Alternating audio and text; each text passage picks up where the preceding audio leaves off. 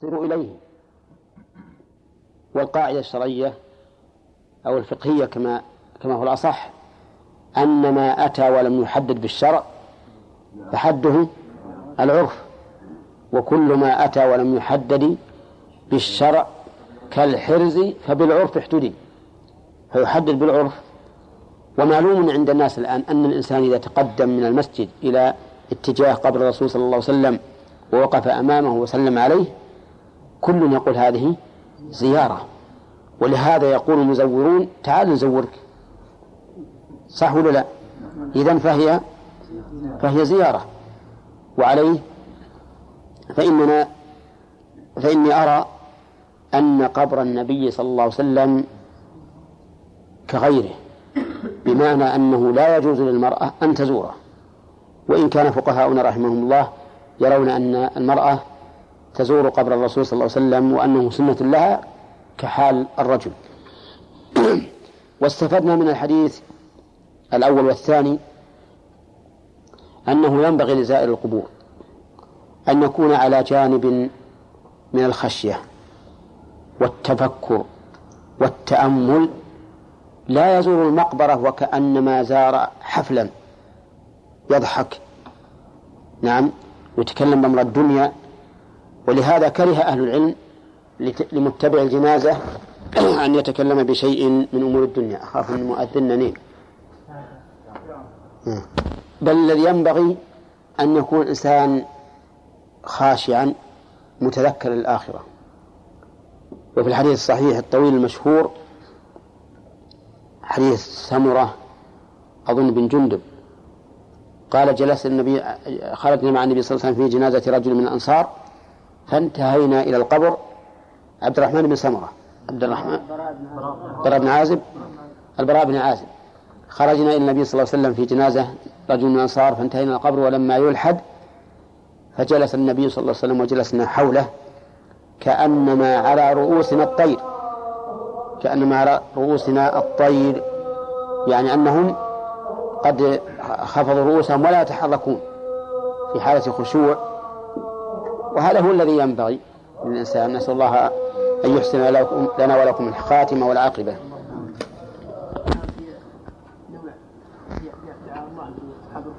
نعم نعم نعم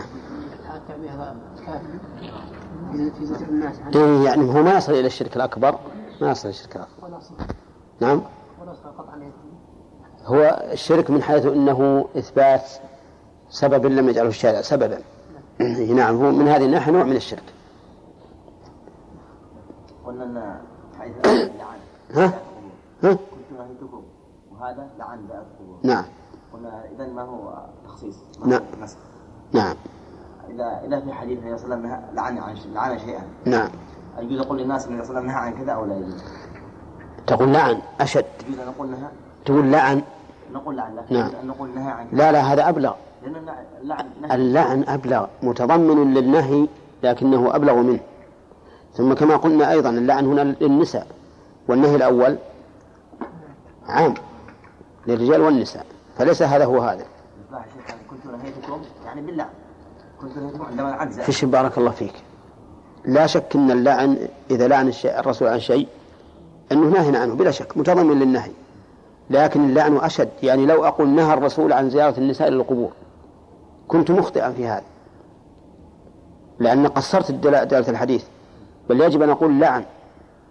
فاللعن أشد من النهي لأن النهي كما تعرف قد يكون للكراهة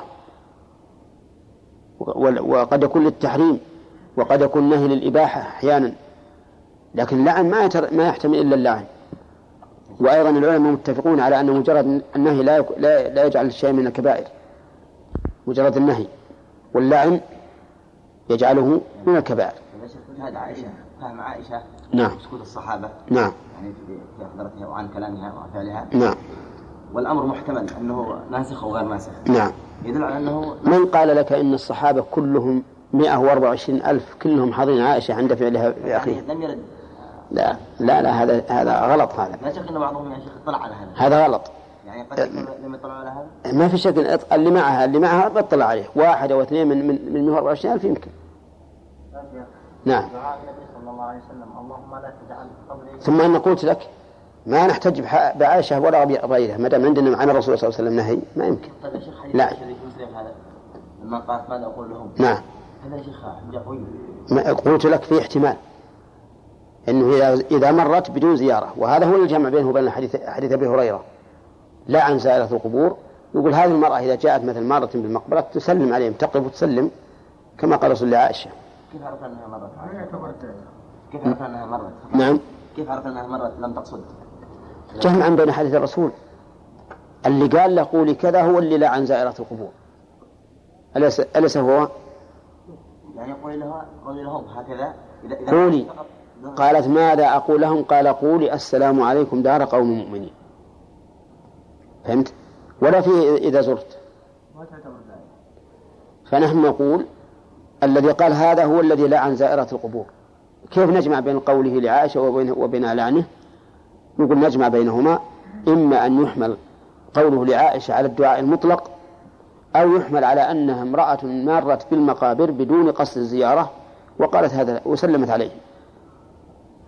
نعم نعم أبدا هذا غلط اللي بالشرح غلط، لأن أنا راجعت صحيح مسلم بنفسي ما هي فيها يا زرت. هي متعلقة بقصة أنها تبعته. إيه نعم هي ما فيها غير نعم نفس القصة. بالنسبة للدعاء الأنبياء معروف أنه مستجاب. نعم النبي صلى الله عليه وسلم يقول آه اللهم لا تجعل قبري وثنا يعبد. نعم وقد وجدت هذه الأمة من لعن إيه من عبد الرسول ولم يعبد قبره، يعني ما جعل وثن صورة الرسول صلى الله عليه وسلم كصورة قوم قوم نوح يعبد. هذا على على على ما ما نراه وعلى ما يراه ابن القيم، وبعض العلماء قال لا إن, إن الرسول ما أجيب بهذا، ما أجيبت دعوته، لأن الله تعالى سبق علمه سبحانه وتعالى أن هذه الأمة سوف تركب سنن من كان قبلها ومنه عبادة الأوثان. ولكن الراجح عندي والله أعلم ما ذهب إلى ابن القيم أن الله أجاب دعاءه. نعم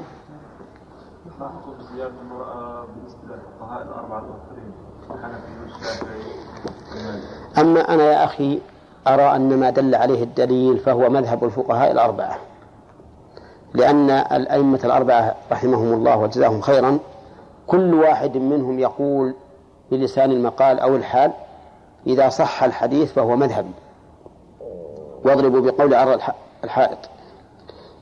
فمذهب الأئمة الأربعة من حيث القاعدة العامة أنه متى صح الحديث فهو مذهبه، وإذا صح أن النبي صلى الله عليه وسلم لعن زائرة القبور فمذهبهم جميعا أن زائرة القبور ملعونة، لكنهم يختلفون في الفهم أو يختلفون في العلم، قد يبلغ بعضهم من العلم ما لم يبلغ بعضهم من العلم ما لم يبلغ الآخر. لاحظوا مرت علينا من قبل أن العلة إذا لم تكن منصوصة فإن الحكم لا يتغير بتغيرها بل يبقى الحكم ثابتا، أما العلة المنصوص عليها فنعم إذا زالت إذا فقدت فقد الحكم. نعم أنا قد تنوح أو تصير عند قبر والميت في حديث أنه يعذب. نعم سيأتينا إن شاء الله هذا قريبا. قال وعن أبي سعيد الخدري، هذا مبتدأ الدرس اليوم، وعن أبي سعيد الخدري رضي الله عنه أن النبي صلى الله عليه وسلم قال لعن رسول الله صلى الله عليه وسلم النائحة والمستمعة، أخرجه أبو داود. لعن النائحة، ومن لعنه رسول الله صلى الله عليه وسلم فقد لعنه الله، واللعن هو الطرد والإبعاد عن رحمة الله. وقول النائحة هناك نوح وندب، فالندب رفع الصوت بتعداد محاسن الميت، هذا الندب، ولكن و و ويقترن بواو الندبة، فتقول وسيداه وكذا وكذا وتذكر الأوصاف التي هي محاسن لهذا الميت. وأما النوح فإنه البكاء برنة تشبه نوح الحمام، ونوح الحمام معروف لكم جميعا، فهذه هي النياحة.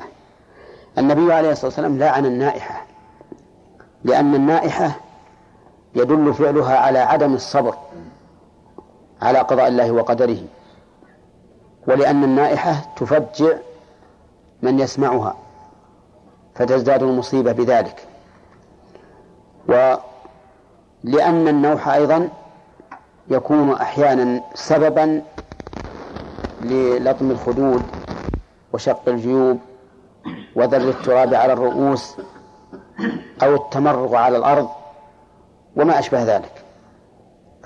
فلأجل هذه الأمور الثلاثة لعنت النائحة، لعنها النبي عليه الصلاة والسلام. أما المستمعة فهي التي تجلس عندها لتستمع إليها، وليست المستمعة هي السامعة، السامعة مرة سمعت ولا عليها إثم، لكن المستمعة لتجلس نعم تستمع إلى هذه النائحة، فإن, فإن شحذتها زيادة صارت أشد، مثل تسمع تنوح تقول يا قلبي قلبه نعم الله يرحم الحال وما أشبه ذلك، فإنها تزداد تزداد والعياذ بالله. وهذا يوجد كثيرا من, من في أحوال النساء الآن، يوجد كثير يجتمع نساء كثيرة هم من يبدأ هذه تنوح ولي ترقق له ثم يبتل يصيح كل النهار، هذه يجدد المصيبة ولا يمكن أن تزول عن قلب المرء. كلما ذكرت هذا الاجتماع ولو بعد حين تجد أنها تحس بهذه المصيبة، فلذلك لعن النبي صلى الله عليه وسلم المستمعة. طيب السامعة مثل أن تمر امرأة إلى جوار بيت ينوح أهله وتسمع النوح، أو الجيران يسمعون النوح لكن ما يستمعون، هل تدخل في اللعن ولا لا؟ ما تدخل في اللعن، لأن السماع لا يؤخذ به الإنسان، أما الاستماع فهو الذي يصغي إلى الشيء ويستمع وينصت له، فهذا يكون مشاركا للفاعل في الإثم. فيستفاد من هذا الحديث جواز اللعن على ما دون الكفر، لأن النوح والاستماع له لا يخرج الإنسان من الكفر ولا لا؟ طيب و... و... ها؟ أنا أقول لا يخرجه إلى الكفر ولا من الكفر؟ من خطأ لا نعم لا يخرج الإنسان إلى الكفر، أن النوح لا يخرج الإنسان إلى الكفر. طيب وإذا كان لا يخرج إلى الكفر مع ذلك جاز لعن النائحة. وهنا سؤال، هل يجوز إذا رأينا نائحة أن نلعنها بعينها؟ لا يجوز، لا يجوز أن نفعل، لأن هناك فرقا بين اللعن بالوصف وبين لعن الشخص. أما لعن الوصف فجائز، وأما لعن الشخص فقد نهى الله نبيه عليه الصلاة والسلام لما قال اللهم العن فلانا وفلانا وفلانا، نهى الله وقال له ليس لك من الأمر شيء، أو يتوب عليهم أو يعذبهم. ربما هذا الذي فعل ما يوجب اللعن الآن يمن الله عليه فيهتدي. طيب لو رأينا رجلا يبول في الطريق أو يتبرز فيه نلعنه بعينه؟ لا، لكن لنا أن نقول وهو يسمع اللهم لعن من تغوط في طريق المسلمين، لنا أن نقول ذلك. وفي هذه الحال حتى هو لا يغضب، مثل ما لو, لو قلت له لعنك الله. وعن أم عطية رضي الله عنها قالت أخذ علينا رسول الله صلى الله عليه وسلم أن لا ننوح. أخذ ما هي عندي عند البيعة إيه. أخذ علينا هو عند البيعة. أخذ علينا أن لا ننوح، أخذ يعني عهدا، فهو فالمفعول به محذوف، يعني أخذ علينا عهدا أن لا ننوح.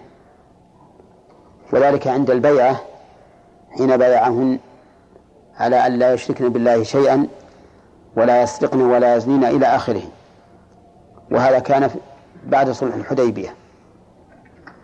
يا أيها النبي إذا جاءك المؤمنات يبايعنك على أن لا يشركن بالله شيئا ولا يسرقن ولا يزنين ولا يقتلن أولادهن إلى آخره.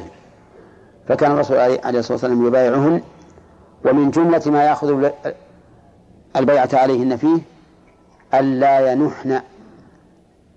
لماذا خص هذا؟ لأنه كان من عادة النساء، النياحة كانت من عادتهن، فكان يأخذ عليهن حتى حتى في البيعة على على الدين يأخذ عليهن ألا ينحن. رحمه الله تعالى. وعن ابن عمر رضي الله عنهما عن النبي صلى الله عليه وسلم قال: الميت يعذب في قبره بما نيح عليه، متفق عليه. ولهما نحوه عن المغيرة بن شعبة رضي الله عنه. قوله الميت يعذب في قبره، الميت مبتدأ وهو عام، وخبره يعذب، والباء في قوله بما للسببية، وما يحتمل أن تكون اسما موصولا أي بالذي نيح عليه به، ويحتمل أن تكون مصدرية أي بالنوح عليه. هذا إعراب الحديث. أما معناه فإن النبي عليه الصلاة والسلام يخبر بأن الميت إذا ناح عليه أهله فإنه يعذب في قبره، والنياحة سبق لنا تعريفها أنها صوت بالبكاء، صوت خاص يشبه نوح الحمام،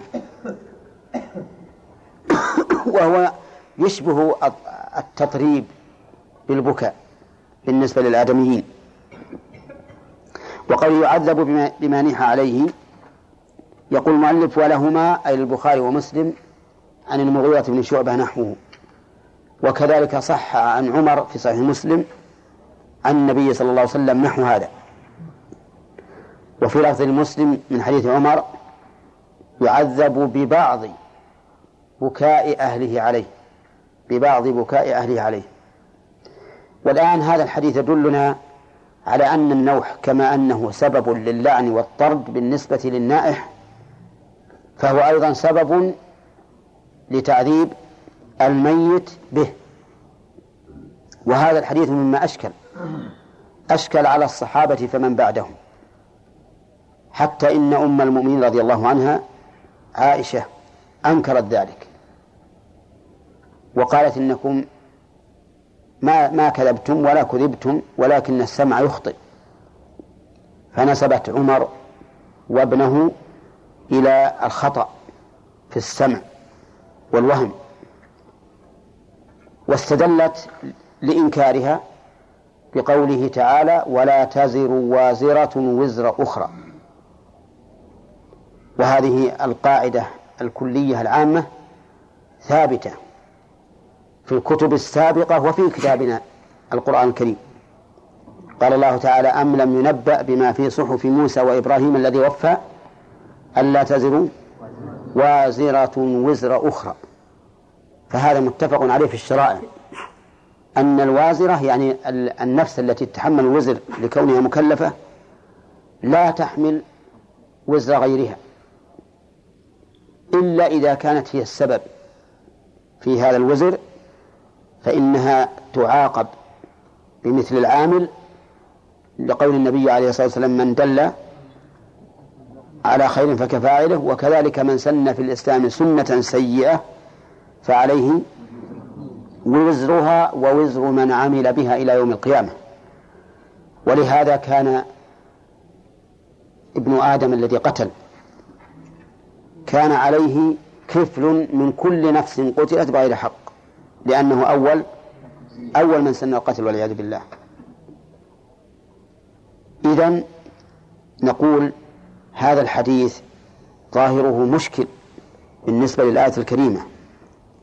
وعائشة رضي الله عنها قالت إن الرسول صلى الله عليه وسلم مر بيهودية تبكي فقال إنها, إنها لتبكي وإن, وإن الميت يعني اليهودي ليعذب في قبره، فاستدلت بالآية وبالحديث. فهي رأت رضي الله عنها أن هذا الحديث الذي معنا حديث ابن عمر وحديث المغيرة وحديث عمر مخالف للقرآن، ورأت أن الرسول صلى الله عليه وسلم روت أن الرسول عليه الصلاة والسلام قال ذلك في امرأة يهودية كان أهلها يبكون عليها وهي تعذب في قبرها. حتى جبالكم. ونحن نقول أما توهيمها الرواة فهو في غير محله، لأن الأصل في الثقة إيش؟ عدم الوهم، هذا هو الأصل، ولا سيما مثل عمر وابن عمر وهذا المغيرة بن شعبة وغيرهم قد قد قد يكون قد سمعه لكن ما ما ما حدث به أحدا. وأما استدلالها بالحديث فنحن نقبله منها على العين والرأس بأن الرسول عليه الصلاة والسلام قال ذلك في هذه اليهودية، لكن لا يمنع أن يكون قول قال قولا آخر في موضع آخر. فهي روت ما روت، وعمر وابنه رويا ما رويا عن النبي صلى الله عليه وسلم وما سمعه منه، وحينئذ يكون, استدلا... يكون ردها لهذا الحديث بوجود المانع وهو لا تزر وازرة وزر أخرى غير صحيح، وردها له بوجود حديث آخر أيضا غير صحيح. السبب لأن قصة متعددة، فهي روت قصة أخرى غير التي حدث بها النبي عليه الصلاة والسلام وسمعها عمر وابنه. وحين يبقى علينا الآن الإشكال لا زال باقيا بالنسبة لظاهر الحديث مع ظاهر الآية، ألا تزر وازرة وزر أخرى ولا تزر وازرة وزر أخرى، آيتان. فما هو الجمع؟ اختلف العلماء في الجمع، يعني بعد أن نقول إن الحديث ثابت نحتاج الآن إلى الجمع. أما على رأي من أنكر الحديث كعائشة فإنه لا يحتاج إلى الجمع، ما نحاول الجمع لأنها رأت أن, أن الآية مرجحة على هذا الحديث وأن هذا وهم. لكن نحن نرى أن الحديث صحيح، ولكن يبقى النظر في الجمع بينه وبين الآية.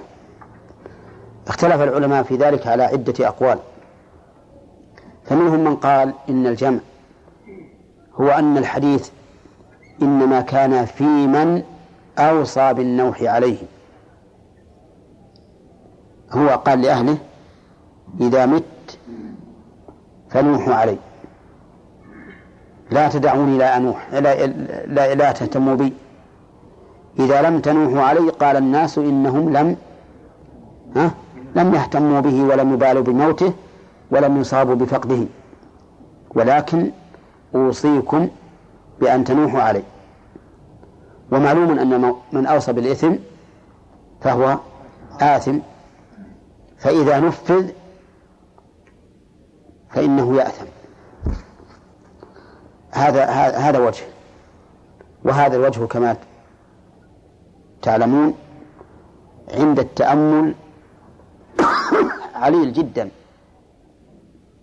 لأن الحكم أنيط بالنوح، والميت بمجرد وصيته بالإثم يكون آثما سواء ناحوا أم لم ينوحوا،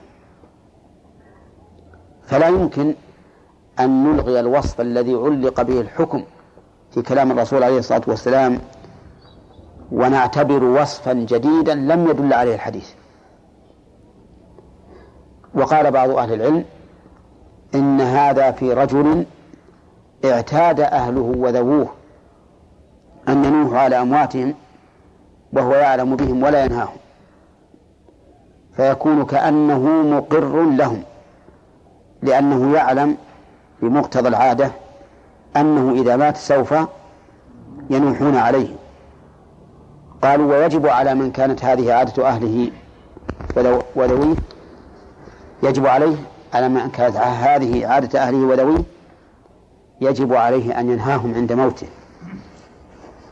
ويقول لا, لا تنوحوا علي كما تنوحون على أمواتكم. فإن لم يفعل فهو آثم يعذب في قبره. وعلى هذا فيكون هذا الرجل عذب في قبره على ترك إنكار المنكر بعد موته. نعم بعد موته، المنكر ما فعل إلا بعد موته، لأنه من الجائز أن لا ينوح عليه، من الجائز أن لا ينوح عليه، لأن هذا أمر عادي والعادي قد يتخلف، فهم يأثمونه لأنه لم يوصي بتركه، وهو من عادتهم أن ينوح على أمواتهم. هذان قولان مع القول الأول قول عائشة ثلاثة. والقول الرابع يقولون إن الحديث يقول إن الرجل إن الميت لا يعذب لا يعذب والعذاب نوعان، عذاب على عقوبة وعذاب بشيء لا لا يلائم الإنسان فيتعذب به، وليس بعقوبة لكن يتعذب بمعنى أنه يهتم ويحزن وما أشبه ذلك. فأما على الأول أن يكون عذاب بمعنى عقوبة على فعل معصية فهذا بالنسبة للميت وارد ولا لا؟ غير وارد، لأنه ما فعل ذنبا، إنما فعل ذنب غيره. وأما الثاني وهو الاهتمام بالشيء والتألم منه بدون أن يمس بعذاب فهذا يمكن. قالوا ومن هذا النوع قول النبي عليه الصلاة والسلام إن السفر قطعة من العذاب، إن السفر قطعة من العذاب. ومعلوم أن السفر المسافر ما هو بيجلد ولا تقطع يده ولا رجله، وإنما يكون مهتما متشوش البال لا يستريح إلا إذا وصل مقره البلد الذي يريده. وهذا اختيار شيخ الإسلام ابن تيمية وابن القيم، وهو أحسن الوجوه عندي، لأنه يحصل به الجمع بين الآية الكريمة وبين هذا الحديث الثابت عن النبي صلى الله عليه وسلم أنه يعذب بما نهى عليه، أي يعذب بمعنى أنه لا يعاقب عقابة عقوبة ولكن يتألم ويهتم بهذا الأمر، وهذا ليس ببعيد، وحينئذ لا يكون مخالفا للآية. استفيد من قصة عائشة فائدة عظيمة بالنسبة للأحاديث، وهو أن الأحاديث التي تخالف ظاهر القرآن لا ينبغي لنا أن نقبلها حتى نتثبت تثبتا كاملا، لأنها رضي الله عنها ردت على طول، حكمت بوهم الراوي.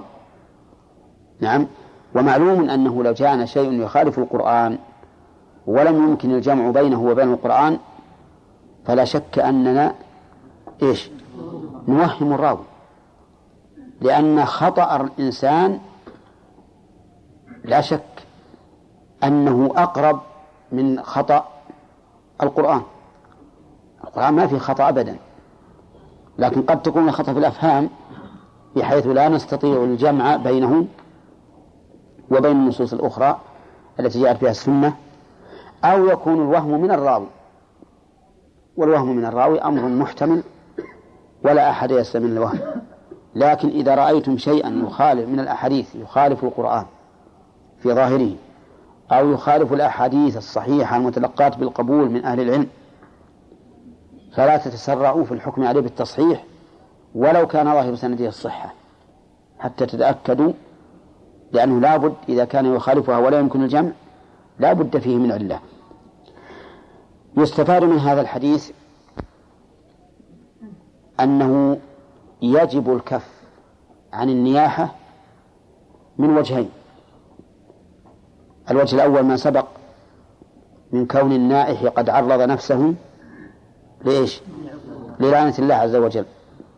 الثاني أن النياحة سبب لتألم الميت وتعذبه في قبره، عرفتم؟ فإذا كان كذلك فإن نوحك يكون جناية على هذا الميت، فعليك أن تتقي الله في نفسك وفي ميتك. ويستفاد منه أن الميت يحس بما يصنعه أهله، يحس بما يصنعه، لأنه لولا أنه يحس بهذا, بهذا, بهذا النوع ما تعذب به في قبره. وقد روي روي أحاديث لكنها فيها نظر أن الأعمال تعرض على أقارب الميت ولا سيما أبواه، فإن كانت خيرا استبشروا بها، والله أعلم بصحة هذا، لكننا نحن لا, لا, لا في مثل هذه الأمور الغيبية لا نتجاوز ما ورد به النص. كل الأمور الغيبية ما فيها قياس، ولهذا لا نتجاوز ما ورد به النص. فالميت تقدم لنا أنه يسمع قرع نعال المشيعين لهم إذا انصرفوا عنه، وهذا الحديث يدل على أنه يسمع نوحهم. ورد أيضا في حديث صححه ابن عبد البر وأقره ابن القيم أن الإنسان إذا سلم على صاحب القبر وهو يعرفه فإن الله يرد عليه روحه ويرد عليه السلام.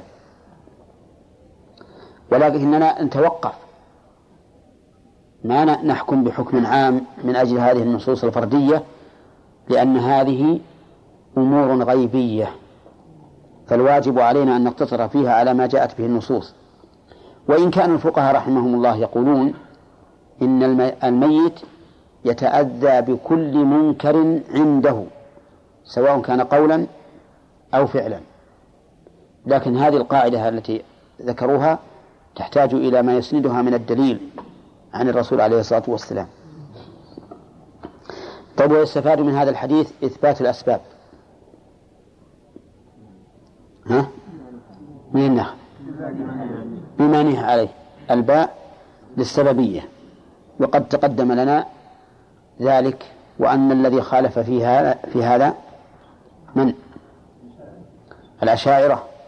نعم، ينكرون الأسباب ويقولون إن الأسباب لا تأثير لها، وإنما هي علامات مجردة فقط، والمؤثر هو الله. فإذا رميت زجاجة بحجر وانكسرت يقولون إن الزجاجة لم تنكسر بالحجر، لكن وقوع الحجر عليها أمارة فقط يحصل بها الانكسار، فالكسر حصل عند الحجر لا بالحجر. دخلت ورقة في النار وهي تلتهب واحترقت الورقة، قالوا النار ما أحرقتها، ليش؟ قال النار ما تحرق، لأنك لو أثبتت أن النار تحرق أثبتت خالقا مع الله. هنا وش اللي جعلها الورقة البيضاء نعم السخينة المتماسكة، وش اللي جعلها سوداء متداعية؟ إذا قلت النار قال هذا أعوذ بالله، هذا شرك. كيف؟ قال نعم، ما تقدر أنها تغير. عرفتم يا جماعة؟ هذا وجه قولهم. إذن بماذا ليش تغيرت القرطاسة مثلا إلى هذا الوصف؟ قالوا حصل الاحتراق عند النار لا بالنار، لا بالنار. نعم. طيب، أنا ركبت لمبة في مكانها وولعت، نعم، هي لما أمسكت بمكانها هل أنا اللي جعلتها تمسك؟ لا، لكن حصل الإمساك عند فعلي لا بفعلي. أنا الآن عقب ما خرجت من المسجد طرفت الباب، تطرف الباب بيدي، قالوا ما هو أنت اللي طرفته، وش اللي طرفه؟ إيه، عند فعلك حصل التطرف. المهم أن هذا القول في الحقيقة إذا تأمله الإنسان وجد أنه أضحوكة، وأن الفطر لا تقبله إطلاقا. فالصواب أنه يحصل الشيء بسببه، لكن من الذي جعل هذا السبب فاعلا؟ ها؟ الله عز وجل. وحينئذ يعود الفعل كله إلى يعود الفعل كله إلى الله، فإن خالق السبب خالق للمسبب لا شك فيها. وعليه فنقول في هذا الحديث إثبات الأسباب والعلل، وهذا هو الذي دلت عليه النصوص بكثرة، سواء كانت الأحكام كونية أو كانت الأحكام قدرية، فإنه لا بد فيها من علل، لا بد لها من علل وحكم، لكنها بعضها بل أكثرها مجهول لنا. ثم قال المؤلف: وعن أنس رضي الله عنه قال: شهدت بنتا للنبي صلى الله عليه وسلم تدفن، ورسول الله صلى الله عليه وسلم جالس عند القبر، فرأيت عينيه تدمعان. اللهم صل وسلم عليه. أي البنات؟ هي أم كلثوم، دفنت وحضر النبي عليه الصلاة والسلام دفنها، وكانت زوجة لأمير المؤمنين عثمان بن عفان، وأختها الأخرى رقية زوجة له أيضا، ولهذا يسمى ذا النورين. فإذا احتجت الرافضة بأن عليا زوج بنت الرسول نقول لهم: وعثمان زوج ابنتيه، زوج ابنتيه. نعم، ولو كان هذا يقتضي التفاضل الفضل لكان عثمان أفضل من علي. لو كان مجرد تزوج الإنسان ببنت من بنات الرسول صلى الله عليه وسلم يؤدي إلى الفضل لكان عثمان أفضل من علي رضي الله عنه، لأنه تزوج ابنتين، ولكان العاص بن أبي الربيع مساويا لمن؟ لعلي بن أبي طالب. ولكن الفضائل لها أسباب أخرى، وقد مر علينا أن الصحيح عند أهل السنة والجماعة أن عثمان أفضل من علي، وأن ترتيبهم في الفضيلة كترتيبهم في الخلافة. طيب، يقول: شهدت بنتا للنبي صلى الله عليه وسلم تدفن، تدفن موضعها من الإعراب حال، جملة حالية. و ورسول الله صلى الله عليه وسلم جالس عند القبر، أيضا هذه الجملة حالية. وعيناه تدمعان حال، أيضا جملة حالية. وتدمعان جملة خبر مبتدأ. ففي هذا الحديث دليل على جواز البكاء على الميت، سواء كان ذلك عند موته أو بعد دفنه، لأن النبي صلى الله عليه وسلم هنا كان يبكي على ابنته وهي تدفن، والبكاء غير النياحة، لأن البكاء شيء تمليه الطبيعة والجبلة، وليس فيه صوت صوت يترنم به الإنسان وينوح به كما تنوح الحمام، فهو أمر لا بد منه عند عند كثير من الناس. ودمعت عين رسول الله صلى الله عليه وسلم عند موت ابنه إبراهيم، فقال: العين تدمع والقلب يحزن، ولا نقول إلا ما يرضي الرب، وإنا بفراقك يا إبراهيم لمحزونون، صلى الله عليه وسلم. ف... ف... فمجرد البكاء ليس ليس فيه عقوبة. وأتى المؤلف بهذا الحديث لفائدة عظيمة، وهي أن الميت لا يعذب ببكاء أهله، لا يعذب ببكاء أهله. فإذا جاءتنا أحاديث كما هي في بعض ألفاظ مسلم: يعذب ببكاء أهله، فلتحمل هذه الأحاديث على أن المراد النياحة. أما مجرد البكاء الذي تمليه الطبيعة وتقتضيه فإن هذا ليس, ليس فيه إثم، وليس فيه أيضا عذاب على الميت. ولهذا في بعض ألفاظ حديث عمر إن الميت لا يعذب ببعض بكاء أهله. انتبه لقوله ببعض بكاء أهله في مسلم. بعض البكاء ما هو؟ أي النياحة. أما البكاء بدون النياحة فليس فيه تعذيب. فيستفاد من هذا الحديث أنه يجوز البكاء على الميت بعد الدفن كما يجوز قبله. ويستفاد منه رقة النبي صلى الله عليه وسلم لقوله وعيناه تدمعان. ويستفاد منه جواز الجلوس عند القبر. نعم لقوله جالس عند القبر.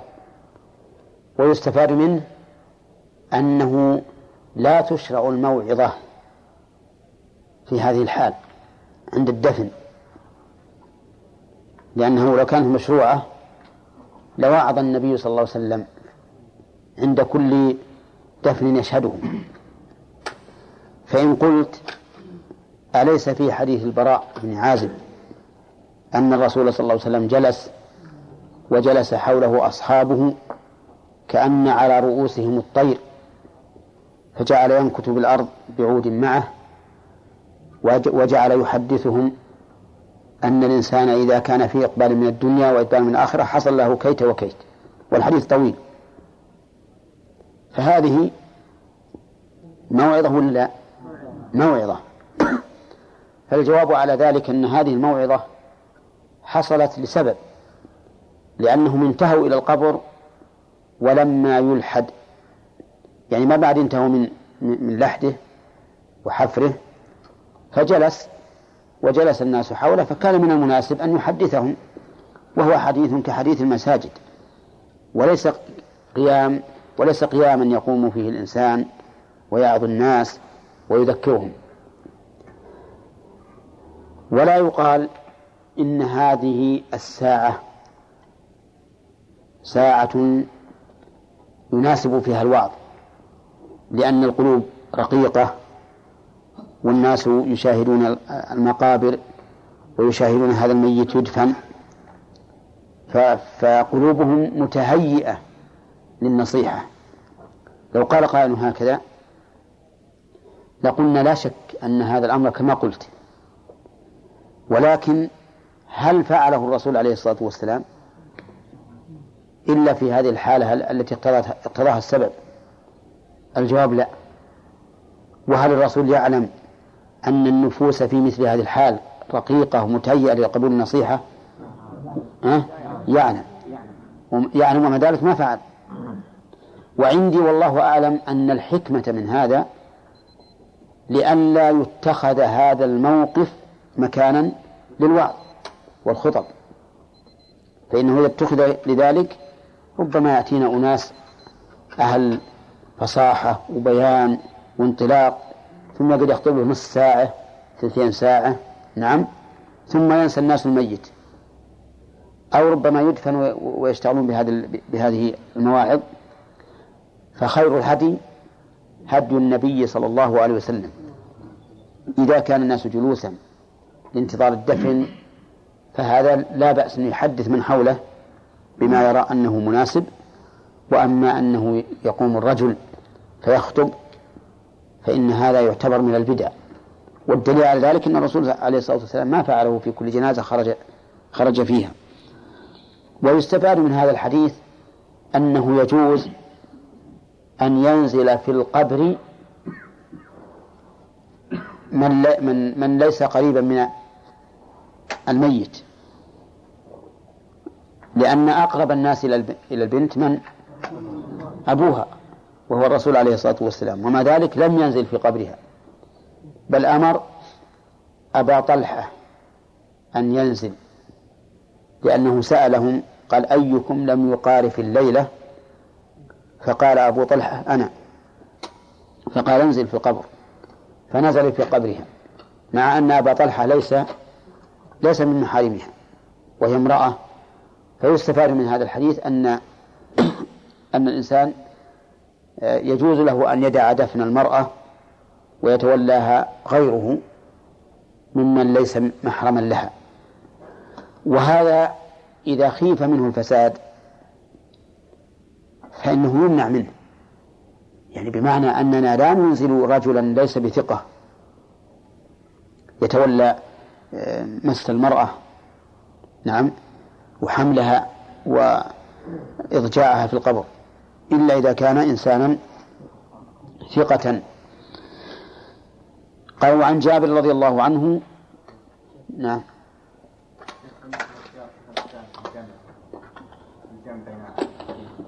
نعم، لا يبقى الإشكال بأن السبب هو من أحد الأهل، نعم، تبقى الآية مشكلة.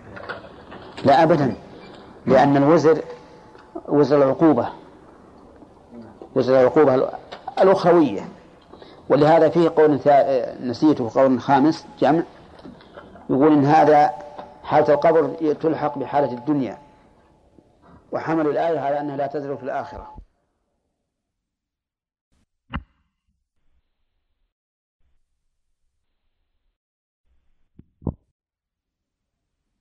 تزر في الآخرة، لا تزر وازرة وزر أخرى في الآخرة، وأن القبر ملحق بحالة الدنيا، لكن فيه نظر أيضا. فرق العقاب، فرق عقاب الشخص أو معاقبة الشخص بذنب الغير، هل هو ممتنع على الإطلاق؟ نعم، إلا إذا كان سبب من له. نعم، إيه، نعم، لأن هؤلاء الذين فعلوا الظلم كان هؤلاء الذين ليسوا بظالمين عندهم، ولهذا قال اتقوا هذه الفتنة، وتقوى هذه الفتنة بأن نزيلها ما استطعنا هنا. ثم ثم إن العقوبات العامة هذه مثل الخصف والطوفان وما أشبه ذلك، هذه عامة هي خاصة. نعم. شيخ، الميت هل نجعله يعلم بما يسمع أهله مطلقا هكذا؟ لا لا لا لا لا كما قلت لك، كل الأمور الغيبية سواء في أحوال الموتى أو غيرها يقتصر فيها على ما جاء به النص فقط. ما نقول يسمع، ما نقول ما نقول ها إيه إلا النوح. لا لا، قول الرسول الذي قال والملك الذي قال. نعم نعم. أقل ما ما قيل في معناه أنه لم يقارف، يعني لم يجامع أهله، لم يجامع أهله.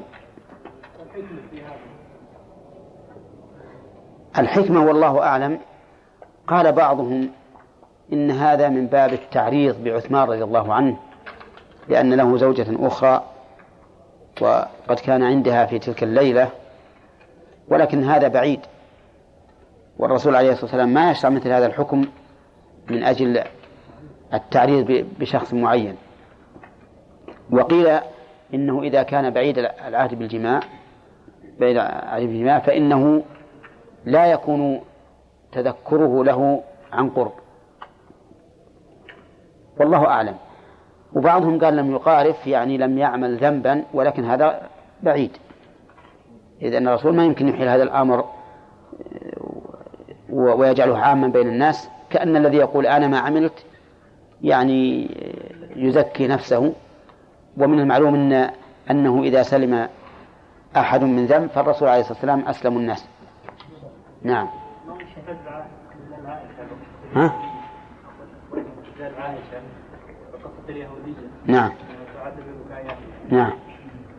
هي تريد أن تقول إن, إن هؤلاء وهموا، وإن الرسول قال هذا في اليهودية، يعني ما قاله قولا عاما، هذا الذي تريده.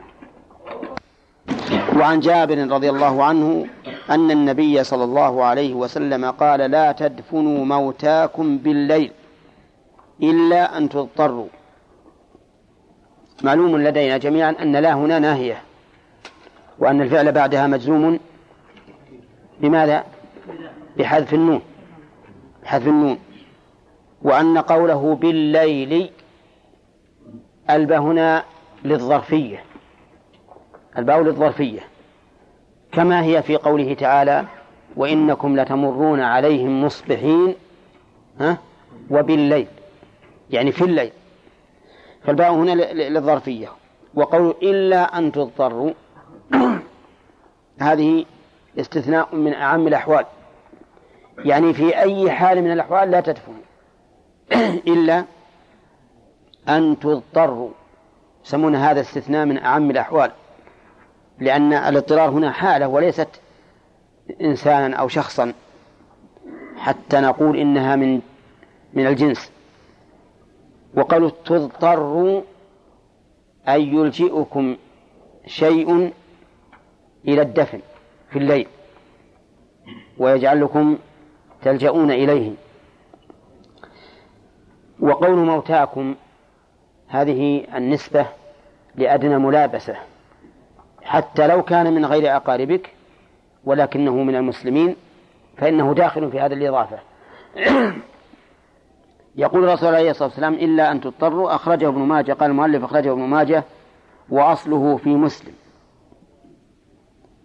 والذي في مسلم أن رجلا توفي في الليل فكفنوه في غير طائل ثم دفنوه، فجاء النهي عنه في في قوله قال لكن قال زجر أن يقبر الرجل بالليل حتى يصلى عليه حتى يصلى عليه واعلم أن قوله حتى يصلى عليه ليس معناه أنه في النهار يدفن بلا صلاة، لكن حتى يصلى عليه تحسن صلاته تحسن الصلاة عليه.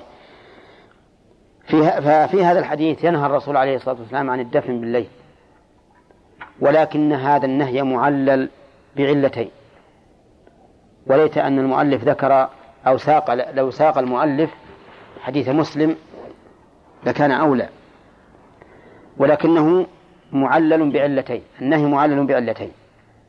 العلة الأولى ألا يحسن كفنه بحيث يكفنوه بما تيسر من غير أن يطلبوا الأفضل والأحسن، والثانية عدم الصلاة عليه، وليس المراد العدم بالكلية لأن هذا بعيد من الصحابة أن يدفنوه بلا صلاة، ولكن الكثرة أو الصلاة بتأنٍ وتؤدة، لأنه قد يكون في الليل يصلون عليه صلاة سريعة لا يأتون فيها بالأكمل، وليس نهي وليس المراد آه آه نعم حتى يصلى عليه معناه أنه انتفت الصلاة بالكلية أبدا، هذا لا يمكن. فيستفاد من هذا الحديث أنه ينبغي مراعاة تحسين كفن الميت ومراعاة كثرة المصلين عليه ومراعاة إحسان الصلاة على الميت بأن يتابع على الوجه الأكمل. ويستفاد من النهي عن الدفن في الليل إلا عند الضرورة، لقوله إلا أن تضطروا، ولكن هذا النهي كما قلت منصب على ما إذا كان هناك تقصير في تكفينه أو الصلاة عليه، وكذلك لو كان هناك تقصير في تغسيله بحيث لم يجدوا إلا ماء قليلا لا يحصل به الإنقاء، فإننا نقول انتظروا إلى الصباح. أما إذا لم يكن هناك سبب يقتضي التعجيل فقد ثبت أن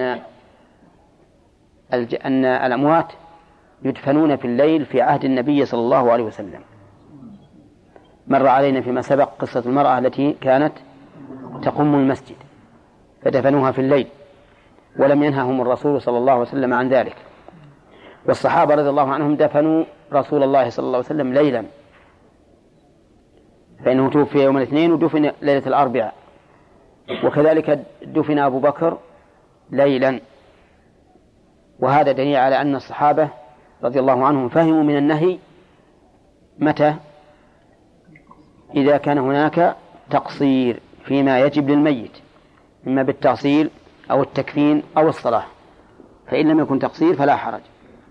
طيب، وكذلك أيضا لو كان هناك خوف على الميت من أن يتشقق لو بقي إلى الصباح فإنه يدفن بسرعة، وكذلك لو كان عليه خوف من لو دفن في النهار فإنه يدفن في الليل، كما ذكر عن عن عثمان رضي الله عنه أنهم دفنوه ليلا خفية خوفا من من من الخوارج الذين قتلوها أن ينبشوه ويمثلوا به.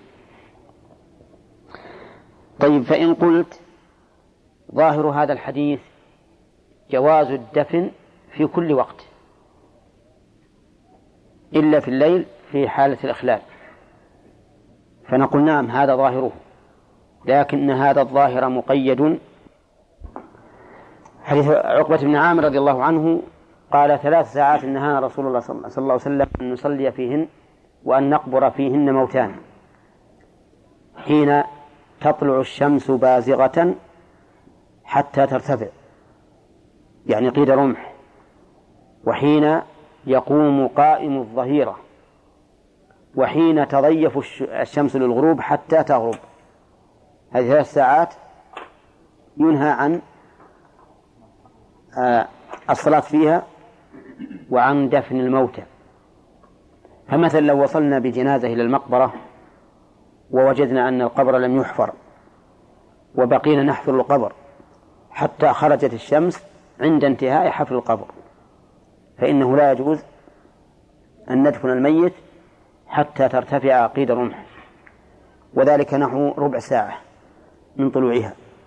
وكذلك لو أتينا به في الضحى لو أتينا به في الضحى عند الزوال، فإنه إذا بقي على الزوال نحو خمس دقائق فإننا لا ندفنه. وكذلك إذا ذهبنا به في العصر وتضيفت الشمس الغروب لم يبقى عليها إلا مقدار رمح، فإننا لا ندفنه حتى تغرب، لأن النبي صلى الله عليه وسلم نهى عن ذلك. وعن عبد الله بن عم بن وعن عبد الله بن جعفر رضي الله عنه قال: لما جاء نعي جعفر حين قتل قال رسول الله صلى الله عليه وسلم: اصنعوا لآل جعفر طعاما فقد أتاهم ما يشغلهم. قوله عن عبد الله بن جعفر، من جعفر هذا؟ وجعفر ابن أبي طالب أخو علي بن أبي طالب رضي الله عنه عنهما. هذا الرجل بعثه النبي صلى الله عليه وسلم في سرية إلى مؤتة مع جماعة من الصحابة من الصحابة وقال لهم: أميركم زيد، فإن قتل فجعفر، فإن قتل فعبد الله بن رواحة. فقادهم زيد رضي الله عنه فقتل، ثم أخذ الراية من؟ جعفر بن أبي طالب، ثم قطعت يداه حتى سقط منه سقطت منه الراية، فأبدلهم الله فأبدلهم الله سبحانه وتعالى بجناحين يطير بهما في الجنة. ثم نزل عبد الله بن رواحة رضي الله عنه وقتل أيضا، فأخبر بهم النبي صلى الله عليه وسلم في ذلك اليوم الذي قتلوا فيه، فكان يتحدث عنهم وعيناه تدمعان عليه الصلاة والسلام، فيقول: أخذها زيد فأصيب، ثم أخذها جعفر فأصيب، ثم أخذها عبد الله بن رواحة. ولما جاء نعيه وأخبر الناس بموته، فإن العادة أن أهل الميت يحزنون وتنشل أيديهم عن الحركة، فقال الرسول عليه الصلاة والسلام: اصنعوا لآل جعفر طعاما فقد أتاهم ما يشغلهم. فأمر اصنعوا أمر، وقالوا لآل جعفر أي أهل بيته. وقوله فقد أتاهم هذا تعليل للأمر، وهو اصنعوا لآل جعفر طعاما.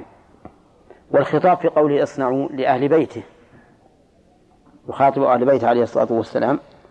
فيستفاد من هذا الحديث أولا حسن رعاية النبي صلى الله عليه وسلم وتقديره للأمور وانتباهه لها صلوات الله وسلامه عليه، وأنه ينزل كل شيء منزلته، وهذا من حكمته التي أعطاه الله إياها، ومن رحمته التي وهبها الله إياها وهبه الله إياها. ومنها أنه يسن بعث الطعام إلى أهل الميت في اليوم الذي يموت فيه، لأنه يقول لما جاء نعيه، وقد سبق لنا أنه أن نعيهم كان في اليوم الذي ماتوا فيه.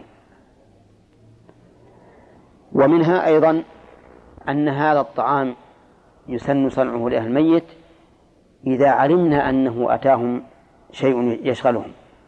أما إذا علمنا أنهم لا يهتمون بذلك، مثل أن يكونوا, أن يكونوا في فندق أو في شيء يجهز لهم الطعام، يعني ليسوا هم الذين يصنعونه، فإنها فإن ظاهر التعليل أنه لا يسن. ومن ومن فوائد الحديث أيضا أن فيه تطبيقا للأصل الأصيل، وهو تعاون المؤمنين بعضهم مع بعض، فإن المؤمن المؤمن كالبنيان يشد بعضه بعضا، فهؤلاء الذين انشغلوا بما أتاهم أو بما حل بهم من المصيبة كان ينبغي أن نعينهم على مصالحهم بصنع الطعام. طيب، وهل آه نأمرهم نأمرهم بأن يجتمع الناس إليهم؟ نعم، لا. ولهذا قال العلماء إنه يكره آه الاجتماع للتعزية وانتظار المعزين، خلافا لما يفعله كثير من الناس اليوم، تجدهم يجتمعون في البيوت استقبالا لمن يأتون للتعزية، وهذا لا أصل له. وأقبح منه أن بعض الناس يصنع ما يشبه وليمة العرس من قهوة وشاهي ويجمع ناس كثيرين، وأحيانا يظهرونها في السوق في الأسواق، وربما يأتون بشخص يقرأ القرآن لكن بأجرة، ما يقرأ تطوعا أو تبرعا ولكن بأجرة. وكل هذا من البدع التي ينهى عنها، لأنها لم تكن في عصر الصحابة رضي الله عنهم ولا, ولا زمن أتباعهم بإحسان. طيب، وهذا الذي يقرأ هل ينتفع الميت بقراءته؟ ها؟ لا، الظاهر ما في خلاف هذا، لأن هذا يقرأ للدنيا، لو ينقص مما جعل له شيء قليل ما قرأ، يمكن لو يبقى قرش أسقط آية من ما يريد أن يقرأه. نعم، فإذن هو إنما يقرأ لماذا؟ للدنيا. وإذا كان لا يقرأ إلا للدنيا فإنه لا أجر له، لأن من شرط الأجر على قراءة القرآن أن تكون خالصة لله عز وجل، أما أن تكون للدنيا فلا أجر له، وحينئذ يكون فيها ضياع وقت وإتعاب بدن وضياع مال وإثم على هذا القارئ. ولهذا أنا أنصح الإخوان اللي في بلادهم مثل هذه الأمور أن يحرصوا على إزالتها، ولكن بالحكمة، لأن الشيء المعتاد عند العامة يصعب على الإنسان أن يقوم أمامهم مواجها لهم ويقول هذا خطأ، هذا منكر، هذا محرم. يمكن لو يفعل هكذا لقاموا عليه أمثال الذر على العظم ثم أكلوه أكلا. ولكن ممكن أن يتكلم مع واحد من المسؤولين عن هذه القضية، نعم، إذا مات مثل ميت الشخص تذهب إليه قبل أن يصنع، تقول لا تفعل مثل ما يفعل الناس الآن، وتبين له الحق. والغالب أن الحق إذا بين بلطف مع إخلاص النية لله عز وجل الغالب أنه يقبل. طيب، هل يستفاد من هذا الحديث أنه لا يصنع الطعام إلا من كان قريبا من أهل الميت، أو نقول إن هذه وقعت اتفاقا وأن العبرة بعموم العلة؟ ها؟ هذا هو الظاهر. الظاهر أنه حتى الأصحاب إذا كان هناك أصحاب لأهل الميت ورأوا أنهم يصنعون لهم الطعام ويبعثون به إليهم فإن هذا مشروع. ثم قال: وعن سليمان بن بريدة عن أبيه رضي الله عنه عنهما قال: كان رسول الله صلى الله عليه وسلم يعلمهم إذا خرجوا إلى المقابر أن يقولوا: السلام عليكم أهل الديار من المؤمنين والمسلمين، وإنا إن شاء الله بكم لاحقون، نسأل الله لنا ولكم العافية، رواه مسلم. ها؟ لا عندي بالنون. طيب قوله ها؟ لا لاحقون، لا عندي بدون توكيد لاحقون. طيب ننظر. كان يعلمهم، المعروف أن كان إذا كان خبرها مضارعا فهي تفيد الاستمرار غالبا. وقوله يعلمهم إذا خرجوا إلى المقابر أن يقولوا، كلمة إذا خرجوا ليست متعلقة بيعلمهم، ولكنها متعلقة بيقولوا. كان يعلمهم أن يقولوا إذا خرجوا. نعم. ويحتمل أن أنها متعلقة بيعلمهم، ويكون تعليم النبي صلى الله عليه وسلم إياهم حين يخرجون معه إلى المقبرة، لكن الاحتمال الأول أقرب. السلام عليكم أهل الديار، السلام عليكم جملة خبرية، والسلام بمعنى السلامة من كل الآفات، ويدخل فيها السلامة من عذاب القبر. وقوله أهل الديار، أهل منصوبة على أنها منادى وحرف النداء محذوف، أي يا أهل الديار. والديار، الديار هي محل الإقامة، ديار محل الإقامة، فديار الناس في الحياة الدنيا هي القصور، وديار أهل المقابر القبور، ولهذا قال أهل الديار. طيب وقوله من المؤمنين والمسلمين، هذه من بيانية، بيان لأهل لأهل الديار. وعطف المسلمين على المؤمنين يفيد التغاير، لأن هذا هو الأصل، والفرق بينهم أن أن المؤمن أكمل حالا من المسلم، لأن المؤمن استسلم لله تعالى ظاهرا وباطنا، والمسلم استسلم ظاهرا وقد يكون عنده تقصير في الباطن. ولهذا قال الله تعالى: قالت الأعراب آمنا، قل لم تؤمنوا ولكن قولوا أسلمنا ولما يدخل الإيمان في قلوبكم. ما دخل إلى الآن، لكنه حري بالدخول، لأن لما تفيد قرب الوقوع، تفيد النفي مع قرب الوقوع. وقوله وإنا إن شاء الله بكم لاحقون، وإنا إن شاء الله، إن للتوكيد وخبرها لاحقون. وجملة إن شاء الله جملة معترضة بين اسم إن وخبرها. وقول وقول نسأل الله لنا ولكم العافية، نسأل الله لنا ولكم العافية، عافيتنا نحن أول ما يتبادر إلى الأذهان عند أكثر الناس أنها عافية البدن من الأسقام، ولكنها في الواقع عافية البدن من الأسقام، وكذلك القلب عافية من الأمراض، لأن مرض القلب يجب على الإنسان أن يسأل الله السلامة منه، فهو أشد من مرض البدن. العافية لهم بالنسبة لعافية القلوب للموتى غير واردة هنا. لماذا؟ لأنهم ماتوا فليس لهم عمل، لكن عافية الأبدان والأرواح واردة. من, من, أي من أي شيء يعافون؟ من العذاب، يعافون من العذاب.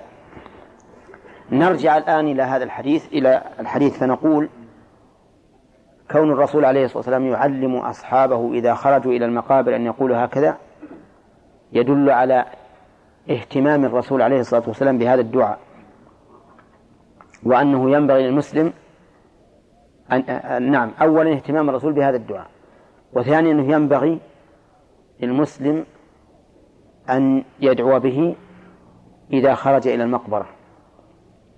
ولكن هل هو إذا خرج بمجرد خروج من بيته أو حتى يصل؟ لا شك أن المراد حتى يصل إلى المقبرة. ومنها قوله السلام عليكم أهل الديار. أنا عندي بالشرح السلام على أهل الديار، ها؟ هكذا عندكم الأصل، هي الأصل.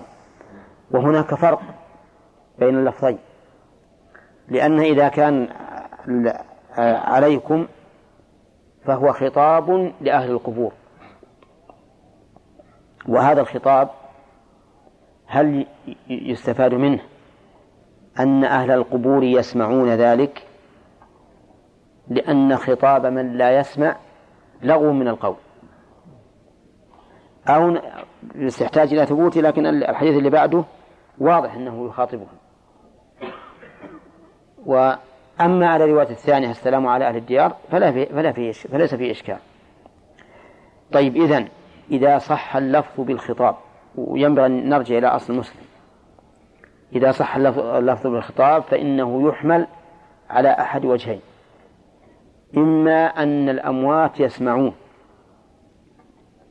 ليصح الخطاب، وإما أنه نزل استحضاره إياهم كأنما يشاهدهم، نزله منزلة من يخاطب وإن كانوا لا يسمعون، بدليل أن الصحابة رضي الله عنهم كانوا في عهد الرسول عليه الصلاة والسلام وإلى الآن عندما تقول السلام عليك أيها النبي، هل الرسول عليه الصلاة والسلام حاضر عندهم؟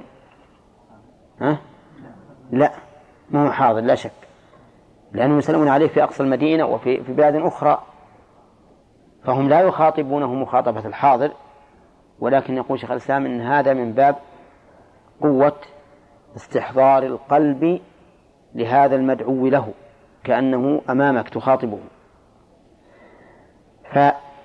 فإذا كان الاحتمال هنا واردا على الاحتمال الأول فإنه لا يمكن أن نجزم بأن أهل المقابر يسمعون سلام الناس إذا سلموا عليهم، لا نجزم ما دام الاحتمال واردا، لأن المعروف أنه إذا حصل الاحتمال بطل الاستدلال، لأنه ما يتعين أن يكون دالا على ذلك. ويستفاد من هذا الحديث أن المقابر ديار أولى لقول أهل الديار، ولكنها ديار قوم لا يتزاورون لأنهم أموات، وهي دار دار كل حي، فإن مآل كل إنسان حي إلى هذه الدار. ومع هذا فهذه الدار ليست دار قرار، حتى القبور ما هي دار قرار، وإنما هي زيارة. ولهذا سمع أعرابي رجلا يقرأ قول الله تعالى ألهاكم التكاثر حتى زرتم المقابر، فقال والله ما الزائر بمقيم. شوف سبحان الله، أعرابي ليش ما الزائر بمقيم؟ عادة الزائر مو بقيم، ما هو سكن له، معناه أن هناك شيء آخر وراء هذه المقابر، وهو كذلك. وقوله من الم... ويستفاد من الحديث الفرق بين الإيمان والإسلام، وهذا موضع اختلف الناس فيه، فمنهم من قال إن الإسلام هو الإيمان، ومنهم من فرق بينهما. وسبب هذا الاختلاف ظواهر بعض النصوص، فإن بعض النصوص يفهم منها أن الإسلام والإيمان شيء واحد، مثل قوله تعالى فأخرجنا من كان فيها من المؤمنين فما وجدنا فيها غير بيت من المسلمين. فلما قال أخرج من المؤمنين فما وجدنا غير بيت من المسلمين، دل هذا على أن الإيمان والإسلام واحد. وقال بعض أهل العلم وهو الحق إن الإيمان غير الإسلام، ودليل ذلك قوله تعالى قالت الأعراب آمنا قل لم تؤمنوا ولكن قولوا أسلمنا ولما يدخل الإيمان في قلوبكم، وقوله في حديث جبريل أخبرني عن الإسلام فقال أن تشهد أن لا إله إلا الله، ثم قال أخبرني عن الإيمان، فدل ذلك على أن الإيمان غير الإسلام.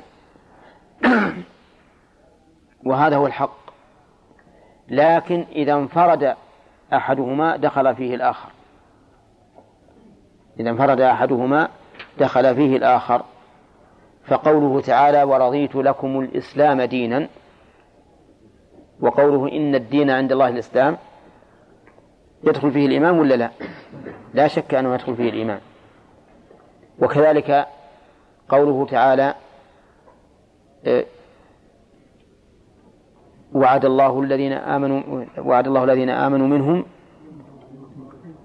لا فيه وعمل الصالحات تأتي الإسلام، استغفر لذنبك وللمؤمنين والمؤمنات. نعم ما في هذا الإسلام، يدخل فيها المسلمون ولا لا؟ يدخل فيها. أما إذا قلنا فإن الإيمان شيء والإسلام شيء آخر. والجواب عن الآية الكريمة في لوط فأخرجنا من كان فيها من المؤمنين فما وجدنا فيها غير بيت من المسلمين، أن الله لم يقل فما وجدنا فيها غير المسلمين، قال غير بيت من المسلمين، وهذا صحيح، فإن بيت لوط بيت إسلام، لأن امرأة لوط لم تكن تعلن الكفر كما قال تعالى فخانتاهما، هي تظهر أنها مسلمة، فالبيت بيت إسلام. لكن الذي نجا من المؤمن من هذا البيت، من بيت الإسلام. ويستفاد من الآية فائدة عظيمة جدا، وهي أن ما غلب عليه حكم الإسلام فهي دار الإسلام وإن كان فيها كفار، ما دام غلب عليها حكم الإسلام وظهرت فيها شعائر الإسلام فهي بلد إسلام وإن كان فيها كفار ولو كثروا، ما دام الغلبة والظهور للمسلمين. وقوله وإنا إن شاء الله بكم لاحقون، يستفاد منها أن الحي سيموت. ها؟ كل ما استفاد، ها؟ استفاد أن الحي سيموت. وإنا إن شاء الله بكم لاحقون، نعم، ولكن ما الغرض لهذه الجملة؟ غرض، وهي تذكير نفسه، تذكير الإنسان نفسه بمآله وأنه سيلحق بهؤلاء الأموات. وفيه إشكال بالتعليق بالمشيئة، إن شاء الله يأتي في الدرس القادم.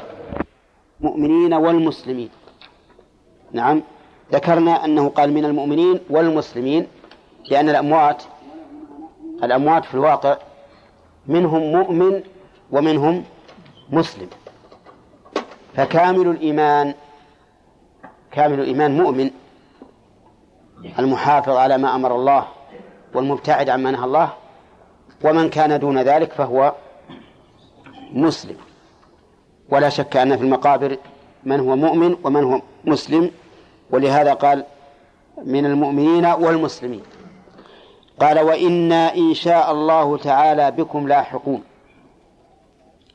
وإنا الضمير يعود على نفس القائل أو عليه وعلى الأحياء الذين معه إن كان معه أحياء، أو من على الأرض الآن. المهم أن هذا الضمير الذي هو ضمير المعظم نفسه أو ضمير من معه غيره صالح لهذا وهذا.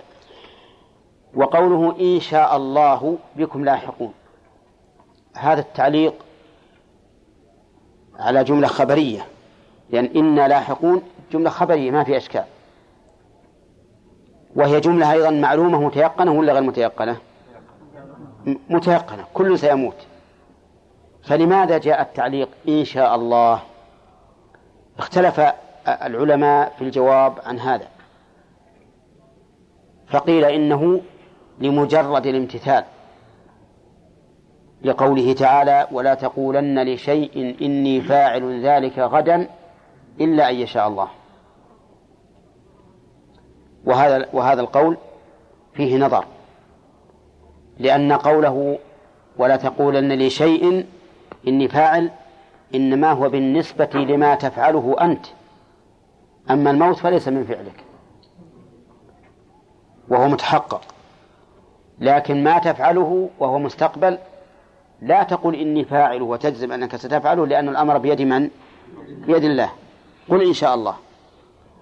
وقيل إنها قيلت للتبرك، مجرد تبرك وتفويض، نعم. وهذا أيضا فيه نظر، لأن مجرد التبرك بمثل هذا التعبير لا وجه له.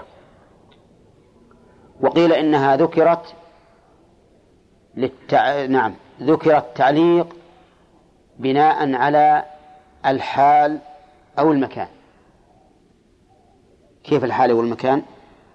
الحال يعني أنتم متم على الإيمان والإسلام، فأقول إن شاء الله باعتبار أنني أموت على ما متم عليه، لا تعليقا للموت لأن الموت سيكون، لكن وإنا بكم لاحقون وش عليه؟ على الإيمان والإسلام، لا على مفارقة الدنيا لأن ما تحتاج إلى تعليق المشيئة. أو في المكان، لكن هذا لا يكون إلا لأهل بقيع الغرقد، أما غيرهم فإنه ليس له خصيصة، الدفن في غير البقيع ليس له خصيصة، أما في البقيع فله خاصية، وهي أن النبي صلى الله عليه وسلم قال: اللهم اغفر لأهل بقيع الغرقد. وهذا الدعاء قد يكون شاملا لكل من يدفن فيه، وقد يكون خاصا بمن كانوا فيه ذلك الوقت الذي دعا فيه الرسول عليه الصلاة والسلام، فيكون هنا إن شاء الله عائدا إلى إلى المكان، أما عوده إلى الحال فهو صالح لكل بلد. وقيل إن التعليق, إن التعليق هنا للتعليل، إن التعليق للتعليل، المعنى أننا بمشيئة الله لاحقون بكم، أي أن موتنا يكون بمشيئة, بمشيئة الله، ففيه تفويض الأمر إلى الله عز وجل.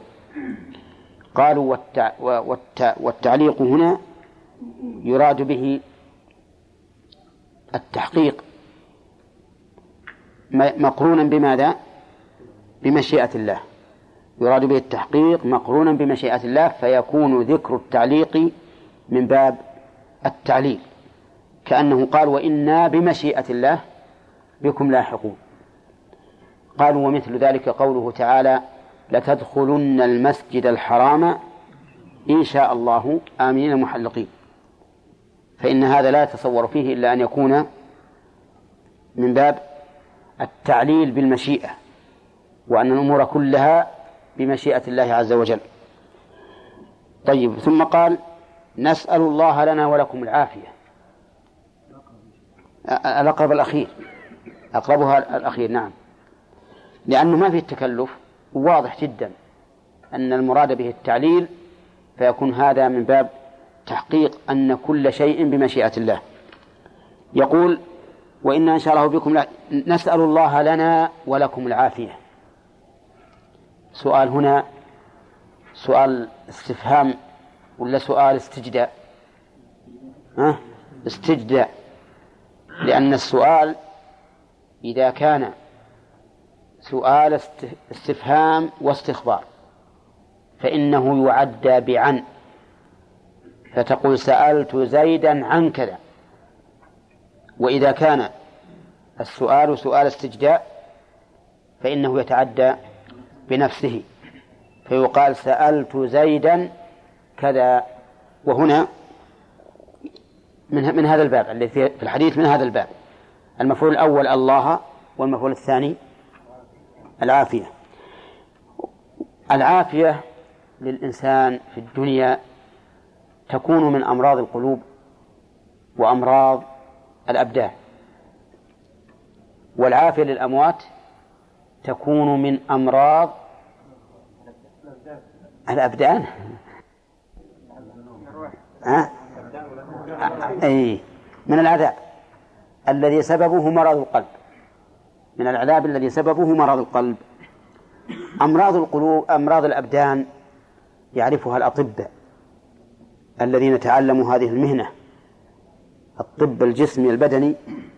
وأمراض القلوب يعرفها أهل العلم، وهي تدور على شيئين: شبهة وشهوة، شبهة وشهوة.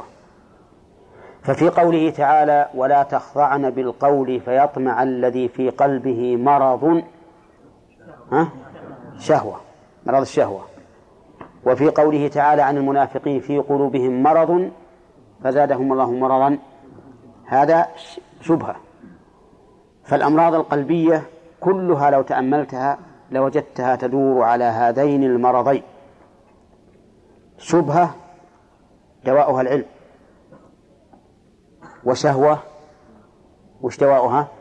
دواؤها العمل على رحمك الله على صراط الله المستقيم، أن لا يتبع الإنسان نفسه وهواها، بل ينظر إلى ما يرضي ربه سبحانه وتعالى فيقوم به، ولو عصى نفسه، ولو أهان نفسه، ولو أذلها، لأن إهانة الإنسان نفسه لله عز، ورق الإنسان لربه حرية.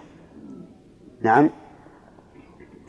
إذن نقول العافية بالنسبة للأموات هي العافية من آثار الذنوب التي هي أمراض القلوب، وأما بالنسبة لنا فمن إيش؟ أمراض الأبدان وأمراض القلوب. فإن قلت ولنا أيضا يمكن يكون لنا عذاب على أعمالنا، قلنا العذاب على أعمالنا في الدنيا لا يتجاوز هذين الأمرين، لأن الإنسان قد يعاقب على الذنب بفساد قلبه والعياذ بالله، سواء من شهوة أو شهوة أو شبهة، وقد يعاقب على الذنب بالأمراض بالآفات المادية، النقص في الأموال والأنفس والثمرات.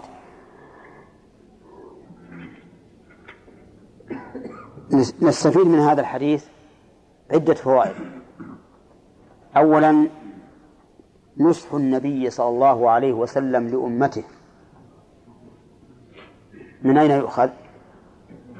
من, من قول يعلمهم، وأن الرسول صلى الله عليه وسلم بلغ البلاغ المبين. ويستفاد منه أيضا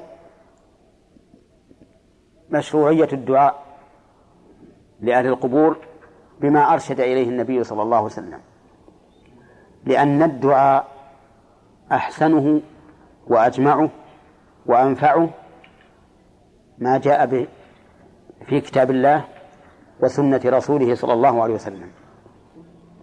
ولكن مع هذا إذا دعوت أنت بغيره مما أباح الله فلا حرج.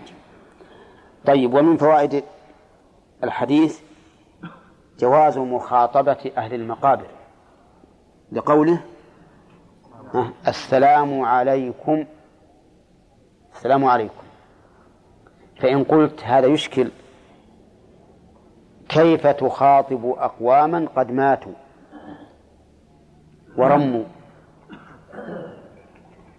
فما الجواب؟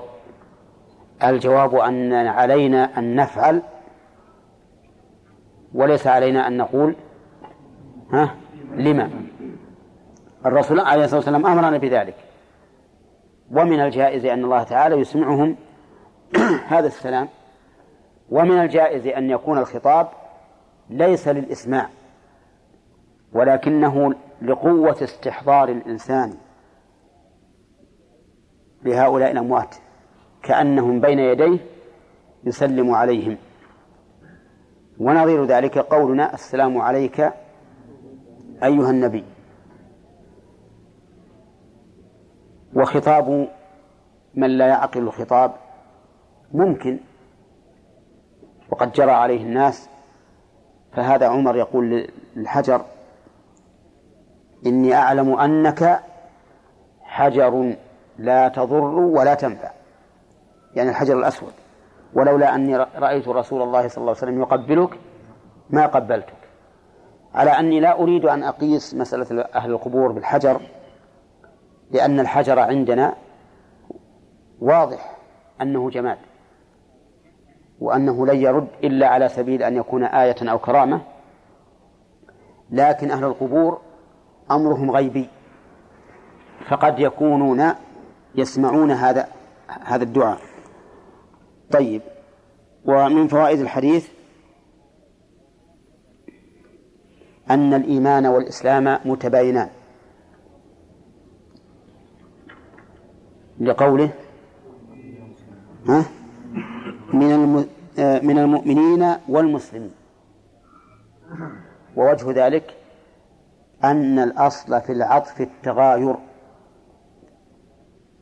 قد يكون تغاير بالذوات أو تغاير بالصفات، إلا ما قام الدليل عليه أنه ليس متغايرا فيعمل به. مفهوم؟ طيب، وقد مر علينا مرات كثيرة أن الإيمان والإسلام إذا انفرد أحدهما شمل الآخر، وضربنا لذلك أمثلة. ومن فوائد الحديث أن القبور ديار أهل القبور، لقوله أهل الديار، وهو كذلك، فإنها ديارهم، لكنهم أقوام متجاورون ولا يتزاورون. طيب، يقول: ومن فوائد الحديث أيضا أنه ينبغي للإنسان أن يعلق كل شيء بمشيئة الله، فإن كان أمرا محتمل الوقوع فهو من باب التفويض